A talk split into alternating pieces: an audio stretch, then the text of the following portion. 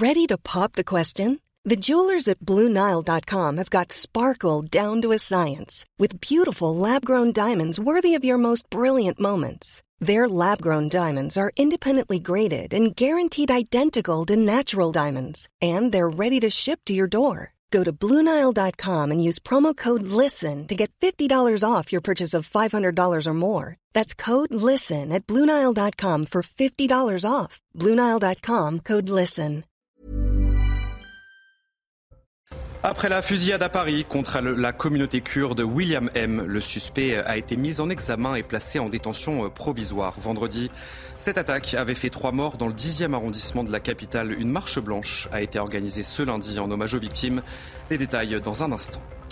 33 morts liés au trafic de stupéfiants dans les Bouches du Rhône, c'est le bilan de cette année 2022. Une nouvelle année noire en termes de sécurité dans le département. 85% des actes de délinquance sont commis à Marseille. Et ce week-end, deux personnes ont trouvé la mort dans la cité phocéenne après un règlement de compte. Les médecins libéraux ont entamé euh, une grève ce lundi. Le collectif Médecins pour demain et cinq syndicats de médecins libéraux appellent à fermer les cabinets pour au moins une semaine. Et tout cela alors que la France fait face à une triple épidémie et que les hôpitaux sont sous tension. Notre reportage dans ce journal. Et enfin, après Noël, vous êtes très nombreux à revendre vos cadeaux. 7 millions de Français envisagent de le faire, soit une augmentation de 500 000 personnes en 5 ans, autrefois tabou. La revente fait désormais partie des habitudes. Reportage à la fin de ce journal.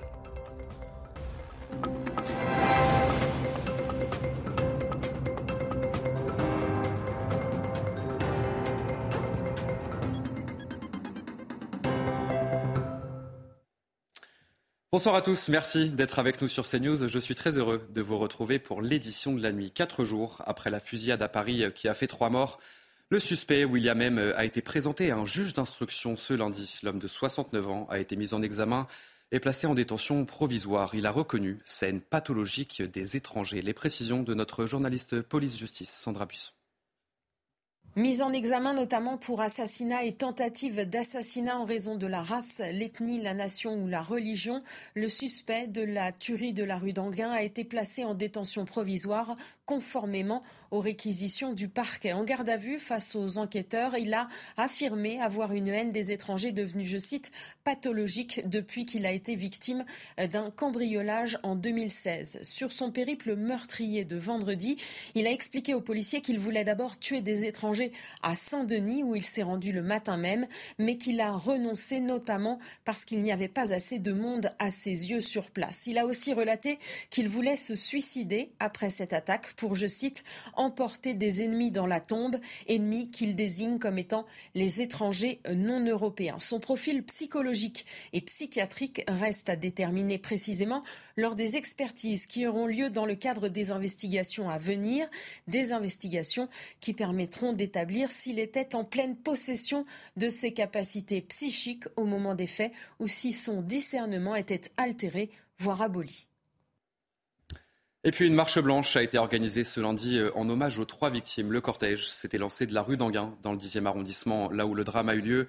Plusieurs centaines de personnes étaient réunies euh, et certaines sont restées jusque tard devant le Centre démocratique kurde de France. Sur place pour CNews, Régine Delfour, Charles Baget. Ici, devant le Centre démocratique kurde de France, la communauté kurde continue de venir se recueillir devant les trois portraits des personnes tuées vendredi. Plus tôt dans la journée, ils étaient nombreux à s'être donné rendez-vous ici, au 16 rue d'Anguin, pour une marche blanche en direction du 147 rue Lafayette, où le 9 janvier 2013, trois militantes du PKK avaient été assassinées. Deux drames que la communauté kurde qualifie d'actes politiques. Je vous propose de les écouter. On ne se taira pas, puisque pour nous, c'est clair, net et précis il y a dix ans. C'était trois autres amis et camarades à nous qui ont été décédés, qui ont été assassinés au centre de Paris. Aujourd'hui, c'en est trois autres et demain, ce sera nous. Donc euh, on ne se taira pas. Euh, la délégation, les responsables qui sont là aujourd'hui, euh, ils essaient d'aller plutôt vers le juge et ministre de, de la Justice qui ne peut pas, je pense, faire grand-chose. La communauté kurde attend désormais que les corps soient restitués pour pouvoir organiser une cérémonie ici à Paris avant que les corps soient rapatriés auprès de leurs familles. Dans le reste de l'actualité, euh, la situation ne s'améliore pas dans les Bouches du Rhône en termes de sécurité. Depuis le 1er janvier, 60 faits d'homicide ou de tentatives d'homicide liés au trafic de stupéfiants ont été recensés dans le département. Et vous allez le voir, vous le voyez euh, à l'écran, 85% des actes de délinquance sont commis à Marseille. Les derniers règlements de compte remontent à ce week-end de Noël où deux personnes ont trouvé la mort. Elles avaient 20 et 22 ans. On va écouter l'analyse de Rudy Mana. Il est secrétaire départemental Alliance Police des Bouches-du-Rhône qui parle forcément d'une année noire. C'est une année euh, plus que noire, puisque je crois qu'on bat tous les records de morts par arme à feu. Je crois même qu'on est à 33 morts avec tout ce qui s'est passé ce week-end. Euh, effectivement, il y a une recrudescence des règlements de compte qui sont dus clairement à, une, un trafic de stupéfiants qui est de plus en plus important sur Marseille, même si ce n'est pas un phénomène nouveau à Marseille, les règlements de compte. Mais effectivement, là, ça se caractérise par des, jeunes qui meurent de plus en plus jeunes, des, des, des gars qui ne sont pas forcément des têtes de réseau. On se rend compte qu'il n'y a plus de limite euh, il n'y a plus de code, de fameux code d'honneur. Et, à côté de tout ça, on a une police qui travaille tous les jours là-dedans parce que je crois qu'on bat tous les records en interpellation de, trafiquants de stupes cette année. Donc euh, il faut se poser les bonnes questions. Il faut bien comprendre que le trafic de stupes prend une, ampleur absolument gigantesque qui fait qu'aujourd'hui tout le monde est intéressé pour récupérer même un petit point de deal et du coup euh, ne pas hésiter à abattre des jeunes qui sont juste des guetteurs ou des petits vendeurs pour récupérer ce point de vente. On en vient au procès de l'attentat de Nice. Les deux hommes condamnés à 18 ans de réclusion criminelle ont fait appel. Après plus de trois mois d'audience, le verdict avait été rendu le 13 décembre dernier. Chokri Chafroud et Mohamed Grayed avaient été reconnus coupables pour association de malfaiteurs terroristes. L'attentat de Nice avait fait 86 morts et 450 blessés le 14 juillet 2016 sur la promenade des Anglais. En pleine fête de Noël, les hôpitaux sont sous tension. Les établissements de santé sont submergés par la triple épidémie qui touche tout le territoire. Et en Ile-de-France, pour soulager justement les hôpitaux, eh bien, les professionnels libéraux et les cliniques privées sont appelés en renfort. Aminata Démé avec Audrey Berthaud. Covid, grippe, bronchiolite, une triple épidémie qui submerge les hôpitaux. Les passages aux urgences sont en forte hausse, plus 20 à 30% par rapport à la normale. Pour faire face à cette situation très inquiétante, la directrice générale de l'ARS d'Île-de-France lance une alerte et appelle à la mobilisation des médecins libéraux et des cliniques privées pour soulager l'hôpital. Il y a de moins en moins de médecins généralistes et euh, les cliniques privées, écoutez, les cliniques privées euh, euh, se spécialisent dans un certain nombre d'activités qui ne correspondent pas à celles dont on a besoin lors d'une épidémie, c'est-à-dire, voilà, on a besoin de, lits de médecine, on a besoin de services d'urgence, et ce, ce n'est pas leur activité principale. Toujours selon ce médecin généraliste, cette situation incontrôlable est due à un manque d'anticipation de la part du gouvernement. Le problème aujourd'hui, c'est pas l'afflux de patients dans les services, c'est que nous n'avons pas assez de lits pour les hospitaliser parce qu'on a fermé 100 000 lits en 25 ans et qu'aujourd'hui, euh, en Ile-de-France, environ 30% des lits sont fermés par manque de personnel. Les étudiants en santé ont également été appelés en renfort. Selon l'ARS, 1300 se sont déjà proposés pour venir aider dans les services qui en ont le plus besoin. Et justement, la situation ne devrait pas s'améliorer tout de suite puisque les médecins généralistes sont en grève depuis ce lundi. Le collectif Médecins pour demain et cinq syndicats de médecins libéraux appellent à fermer les cabinets pour au moins une semaine. Ils réclament une hausse du tarif de la consultation et une amélioration de leurs conditions de travail. Le sujet est signé Célia Barotte. Plusieurs cabinets médicaux fermés, c'est la situation à laquelle il va falloir se préparer. Comme les 1er et 2 décembre dernier, les médecins généralistes seront en grève et ce durant une semaine pour certains. On refuse d'être complice du sabotage de la médecine de France chaque fois que l'on accepte d'exercer dans les conditions dans lesquelles on exerce, en quelque sorte, on est complice de cela. Euh, nous sommes les, conséquences et l'aboutissement, au fond, de 30 ans d'erreurs politiques, d'erreurs de politique sanitaire, et on n'en peut plus. Pour rendre plus attractive la profession, les médecins généralistes réclament une revalorisation du tarif de la consultation, passant de 25 à 50 euros. Cette somme leur permettrait de salarier des secrétaires et assistants. Ils demandent également la suppression de tâches administratives, comme la rédaction d'arrêts de travail ou de certificats médicaux, une rémunération des rendez-vous non honorés et enfin le transfert des compétences à d'autres professions médicales sous couvert de protocole.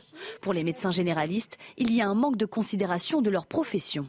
Est temps de miser sur cette médecine au moment où tous les politiques vous parlent de virage ambulatoire, c'est-à-dire de diminution des temps d'hospitalisation. Mais il faut que cette médecine libérale soit prête, il faut qu'elle soit financée, il faut qu'elle soit considérée, il faut qu'elle soit reconnue, toute chose qu'elle n'est pas aujourd'hui. Si leurs demandes ne sont pas prises en compte par le gouvernement, les syndicats de médecins libéraux promettent une continuité du mouvement sur plusieurs mois. Je vous propose à présent d'écouter euh, le témoignage du docteur Jean-Paul Hamon. En 50 ans de métier, euh, il n'avait jamais fermé son cabinet, mais cette fois-ci, euh, il a décidé de le faire. Vous savez, c'est pas de gaieté de cœur que je ferme mon cabinet pendant une semaine. C'est la première fois en 50 ans d'exercice que je le fais, à la demande de ces jeunes médecins qui ne, qui ne peuvent plus exercer dans des conditions correctes et qui réclament et qui réclament une rémunération correcte. Quand vous imaginez que ces jeunes médecins voient dans leur cabinet des ostéopathes qui, qui, sont, qui sont remboursés à 50 euros ou des naturopathes qui sont remboursés à 70 euros, tout ça pris en charge par les mutuelles, les complémentaires, euh, sans, euh, euh, qui en font des produits d'appel, comment voulez-vous que ces gens-là ne soient pas. Dévoilée à la veille de Noël, une disposition de la réforme de l'assurance chômage suscite la colère des syndicats. Il s'agit d'une réduction de la durée d'indemnisation de 40% si le chômage passe sous la barre des 6%. Et ce n'est pas acceptable de faire une annonce le 23 décembre sans concertation.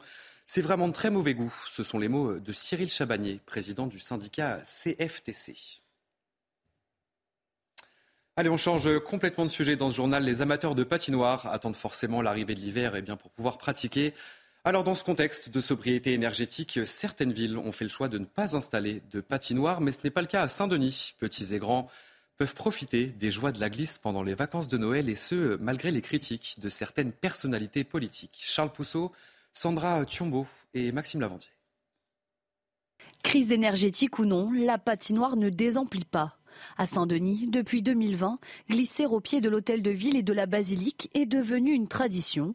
Pour les parents, c'est même l'activité idéale pour les enfants durant les vacances. Moi, quand j'avais leur âge, euh, on avait plus souvent de la neige et de la glace, euh, enfin de la neige surtout, et maintenant on n'a quasiment plus. Donc pour les enfants, c'est bien d'avoir ce contact euh, quasiment inexistant le reste de l'année. On est très très content parce que les enfants ils sont très contents. C'est pour les enfants, pour qu'ils s'amusent et tout ça. Ici, pas question de supprimer la patinoire et de la remplacer par une piste de roller comme à Vincennes. La mairie de Saint-Denis a souhaité conserver la féerie pour les familles les plus modestes. Une décision qui a déclenché de vifs débats lors du dernier conseil municipal, mais soutenue par les riverains.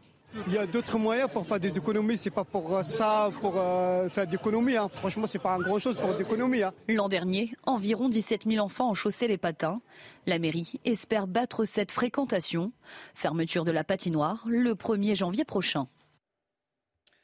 Direction les États-Unis à présent, euh, où la violente tempête hivernale qui touche le pays a causé la mort d'au moins 47 personnes, dont 25 dans l'État de New York. Il est bien trop tôt pour dire que c'est terminé, a averti le gouverneur de New York, qu'on va écouter justement. À tous ceux qui crient victoire et disent que c'est terminé, il est bien trop tôt pour dire que c'est terminé. Peut-être que la sévérité de la situation est moindre et que la situation n'est pas aussi critique que ces deux derniers jours, mais il est toujours dangereux de sortir. Et puis en Afghanistan, euh, les femmes n'ont plus le droit d'aller à l'université. Les talibans euh, l'ont annoncé mardi dernier. Neuf mois après euh, leur avoir, dit, leur avoir interdit l'enseignement secondaire. Et selon eux, les femmes ne respectent pas le code vestimentaire qui impose le port de la burqa ou du hijab. Alice Delage et Maureen Vidal. À 20 ans, Marois avait un rêve, celui de devenir sage-femme. Désormais, elle doit y renoncer. En cause, la décision des talibans de fermer les universités aux femmes pour une durée indéterminée, car elles ne seraient pas assez couvertes. La jeune fille a encore du mal à s'en remettre. Je ne peux pas décrire avec des mots ce que j'ai ressenti le jour où j'ai appris la nouvelle. S'ils avaient ordonné la décapitation des femmes tout de suite, ça aurait été mieux que cette interdiction. J'aurais préféré que Dieu n'ait pas créé de filles. Si c'est pour être aussi malheureuse, alors, alors autant ne pas exister du tout.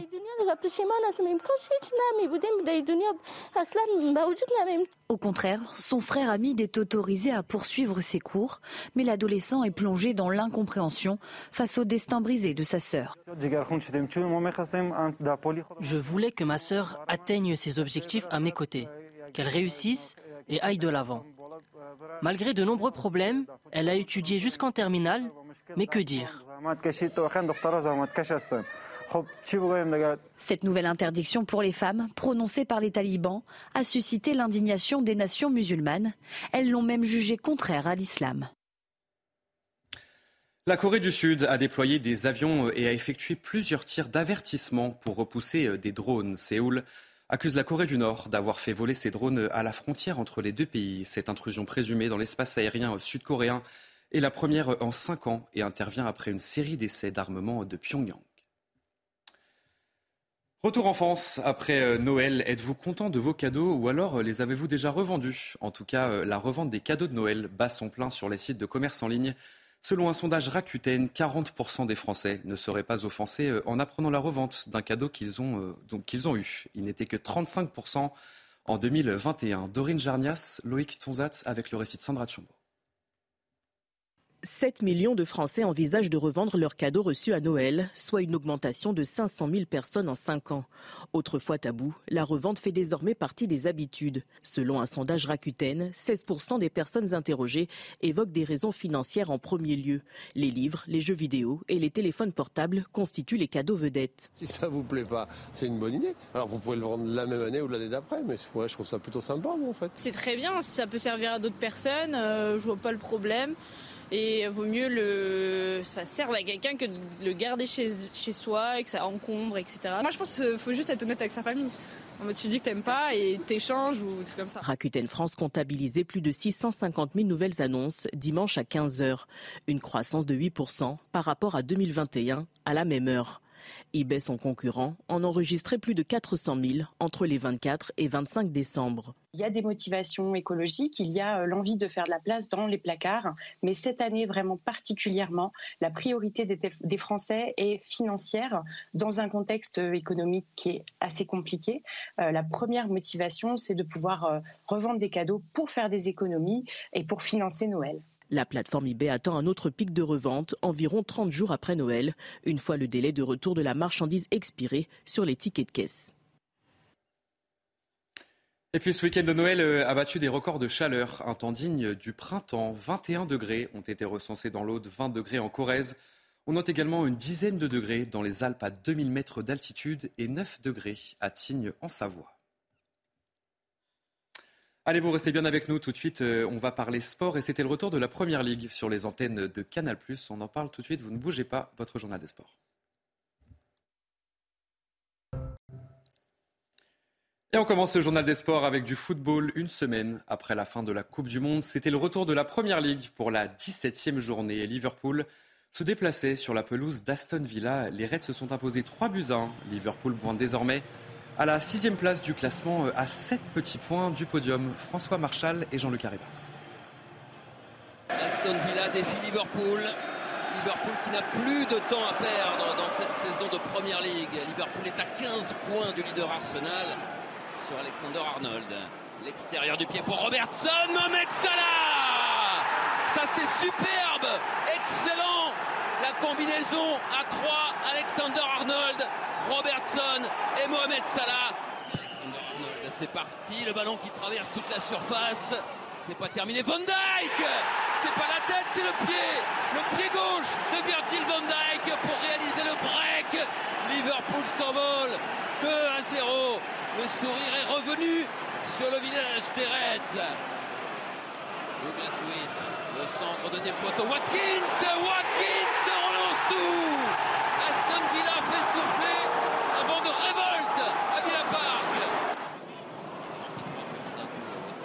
Ça peut encore faire ce Darwin Nunez, Olsen qui a dévié ce ballon. Bajcetic, but Oh, c'est le conte de fées de Noël pour Stéphane Bajcetic. Son premier but chez les professionnels. Il vient d'entrer en jeu. Il a 18 ans. Il s'offre un grand bonheur. 3-1 pour Liverpool qui entre dans la surface, qui se heurte à Joel Matip. Et Paul Tierney qui met un terme à cette rencontre. Victoire de Liverpool sur la pelouse de Villa, 3 buts à 1. Première ligue toujours, dans ce journal des sports, Arsenal recevait West Ham à l'Emirates Stadium pour cette première journée du Boxing Day. Après avoir été mené au score, les Gunners ont renversé le match. Score final 3 buts à 1. Les hommes de Michael Arteta confortent leur place de leader au classement avec 7 points d'avance sur le dauphin Newcastle, Anthony Tobelem, Aline Niria. Le Boxing Day avec ce, retour du genou à terre, Black Lives Matter pour lutter contre toutes les discriminations. Et voilà le leader Arsenal dans le troisième derby londonien de ce Boxing Day face à, à West Ham. Bowen dans la surface et Bowen qui va obtenir un penalty. D'essayer de se montrer décisif. Ben Rama, c'est parfait, c'est plein axe et ça fait un 0 pour West Ham complètement contre le cours du jeu. Martine Degarde qui repique dans l'axe. Martine Degarde qui va frapper, c'est écrasé. Il est sur la trajectoire. Bukayo Saka. Et il vient permettre à Arsenal d'égaliser.